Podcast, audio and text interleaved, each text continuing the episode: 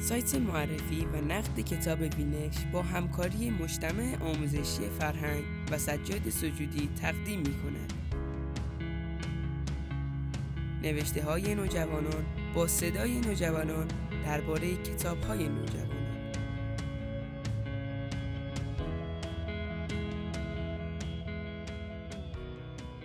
چیزی که در کتاب پولینا زیاد احساس می شود و از نظر من خیلی زیباست شادی ملایم همراه با غمی است که در کل کتاب وجود دارد.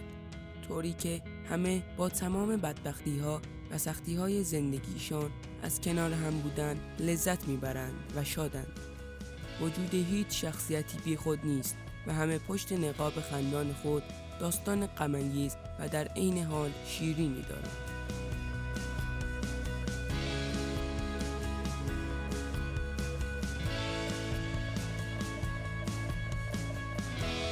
کتابی برای نوجوانان و یواشکی خواندن بزرگسالان.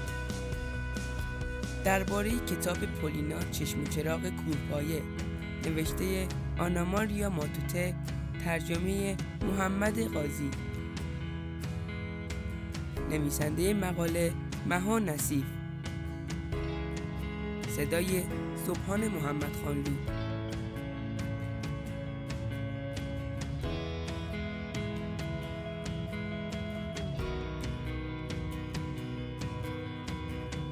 این کتاب سالهای زیادی در کتابخانه مادرم بود و مادرم چند ماه پیش پیدایش کرد. کتاب را امم به مادرم داده بود و مادرم خیلی دوستش داشت. از آن موقع به بعد مادرم هر روز به من یادآوری می کرد این کتاب را بخوانم. خب، کتاب های قدیمی همیشه برای من دافعه داشتند و دارند.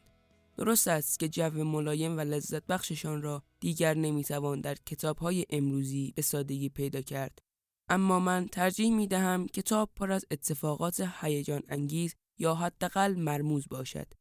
پس بهانه آوردم و کتاب های امروزی را خواندم. ولی مادرم تسلیم نشد و به طور نامحسوسی مرا مجبور کرد که کتاب را بخوانم. وقتی به خودم آمدم دیدم که آن را خواندم و دارم این مقاله را که زیاد هم شبیه مقاله نیست می نویسم. من فکر می کنم اینکه در چه جوی کتاب را بخوانی در نوع احساست به کتاب مؤثر است. مثلا اگر دوستت کتاب را بدهد و در دوره ای زیبا آن را بخوانی از کتاب خوشت می آید.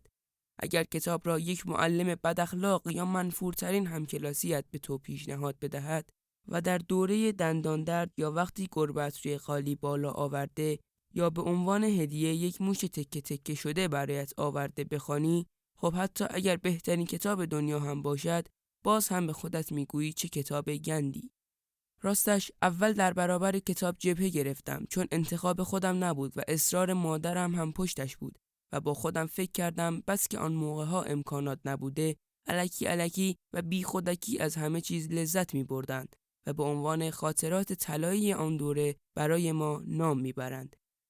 حتی با خودم فکر کردم که احتمالا آن موقع مادرم نمرش 20 شده بود یا حتی یواشکی عاشق بود که به نظرش این کتاب پاره پوره درخشان می آید. خب این کتاب اسپانیایی که تا مدتی فکر می کردم روسی است همونطور که گفتم جو آرام و مسالمت آمیزی دارد. همه چی به خوبی می گذرد طوری که تا اواخر کتاب هیچ اتفاق بد یا شکی کننده ای نمی افتد. اما بعد دیدم چیزی که در این کتاب زیاد احساس می شود و از نظر من خیلی زیباست شادی ملایم همراه با غمی است که در کل کتاب وجود دارد طوری که همه با تمام بدبختی ها و سختی های زندگیشان از کنار هم بودن لذت می‌برند و شادند وجود هیچ شخصیتی بیخود نیست و همه پشت نقاب خندان خود داستان غمانگیز و در عین حال شیرینی دارند این داستان به خوبی همه احساسات را نشان می دهد. احساس زشت بودن، بیفایده بودن، دلتنگی برای پدر و مادر و احساسات خیلی زیادی که اگر بخواهم نامشان ببرم تمام نمی‌شوند. ولی متاسفانه ترجمه داستان اصلا خوب و روان نبود. حتی گاهی به خاطر ترجمه کتاب را کلا کنار میگذاشتم. البته متوجه هستم که این کتاب قدیمی است و در آن زمان چیزی بهتر از این در دسترس نبود. استفاده از جملات و فعلهای تکراری کلمات قلمبه سلمبه و غیره از عیبهای ترجمه بود اما نمی‌توان گفت که ترجمه افتضاح بود. برعکس ترجمه احساسات را به خواننده میرساند و مشکلی در انتقال احساسات نداشت.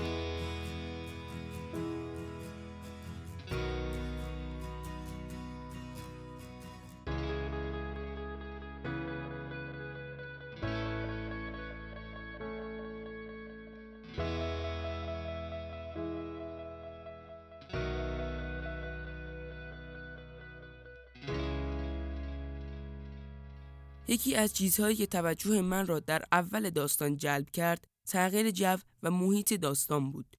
محیط از کافه کنار ایستگاه و جاده های تاریک و اتوبوس شروع می شود. ناگهان محیط تغییر می کند و ما به یک محیط طبیعی و پوشیده از برف به یک خانه ییلاقی می رویم. و این تغییر برای من که هر دو محیط را دوست دارم و به نظر من هر دو بسیار آرامش بخش هستند لذت بخش بود. اما متاسفانه از همان اول داستان شخصیت اعصاب خورد کن ظاهر می شود. شخصیتی که در اکثر کتاب های کلاسیک وجود دارد. از آن شخصیت هایی که با خودت می‌گویی ببینم شخصیت جان اصلا تو برای چی وجود داری؟ یک ذره خوبی تو وجودت هست یا چون نویسنده خواسته سراسر بدی هستی؟ مانند مدیر مدرسه ماتیلدا خانم ترانچبول. حالا نه در اون حد. البته باید این را هم گفت که وجود سوزانا این شخصیت رو در داستان بی تاثیر نیست و ما در طول داستان تاثیر حرفهای نیشدار سوزانا را در پولینا می بینیم.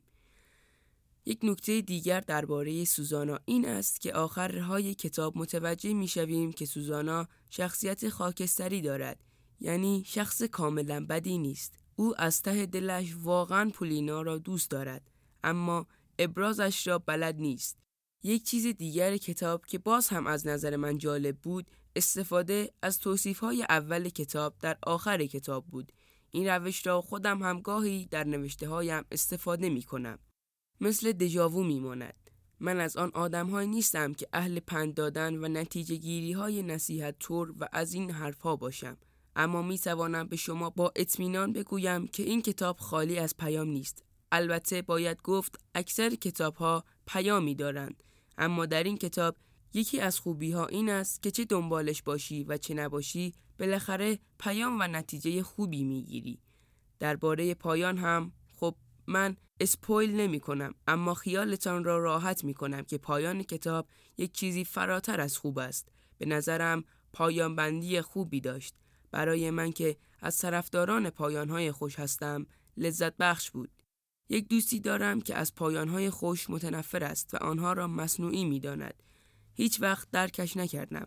درست است که پایانهای خوش همیشه طبیعی نیستند اما من طرفدارشان هستم و به نظرم پایانهای همیشه ناخوش هم به همان اندازه غیر طبیعی هستند.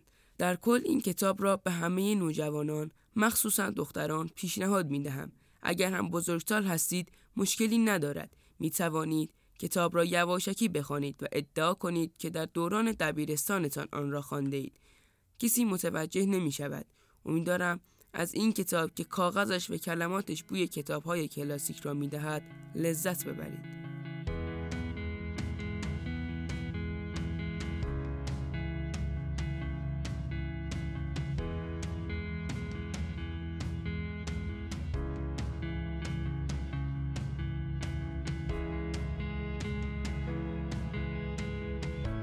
کتابی برای نوجوانان و یواشکی خواندن بزرگسالان. درباره کتاب پولینا چشم و چراغ کوهپایه. نوشته آناماریا ماتوته. ترجمه محمد قاضی نویسنده مقاله مها نصیف صدای صبحان محمد خانلو. این مقاله و دهها نوشته و نقد دیگر درباره کتاب‌های کلاسیک و جدیدتر را در سایت معرفی و نقد کتاب وینش بخوانید.